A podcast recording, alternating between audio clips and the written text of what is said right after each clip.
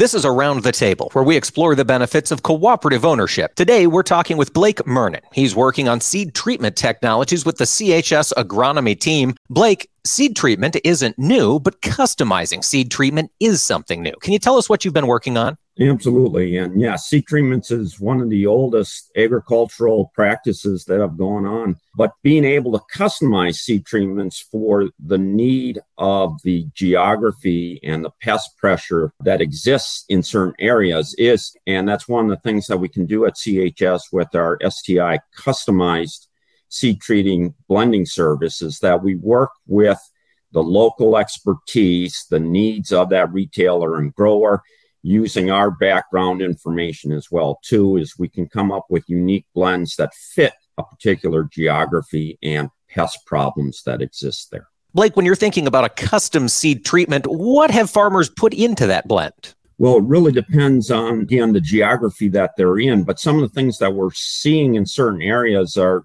some growers are very concerned with water mold protection or the Phytophthora pythium diseases that are very detrimental to uh, healthy plant stands.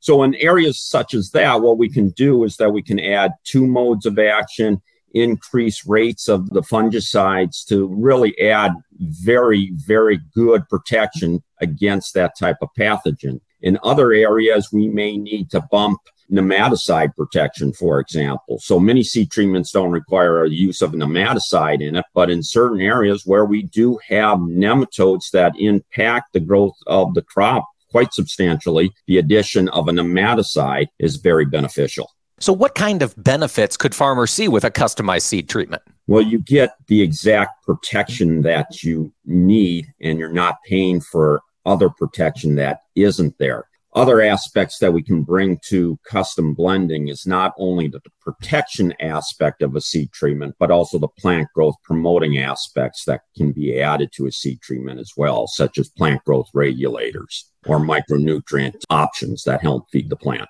All right, Blake. Well, winter wheat will be going into the ground soon, and that's a crop we don't typically associate with seed treatment, though. What's your advice for winter wheat? like a lot of other crops, winter wheat can use the best protection it can get up front, which allows it to access any nutrients or other inputs that come after the seed has been put in the ground. So getting that plant up and having it start with its best foot forward is a benefit for the grower, no doubt. So seed treatment in winter wheat, definitely recommended. Like what advances are coming next for seed treatment? There are many new advancements being worked on in seed treatments, not only in the uh, disease and pesticide area, where there are some new products that will be coming out that are very focused on certain pest issues.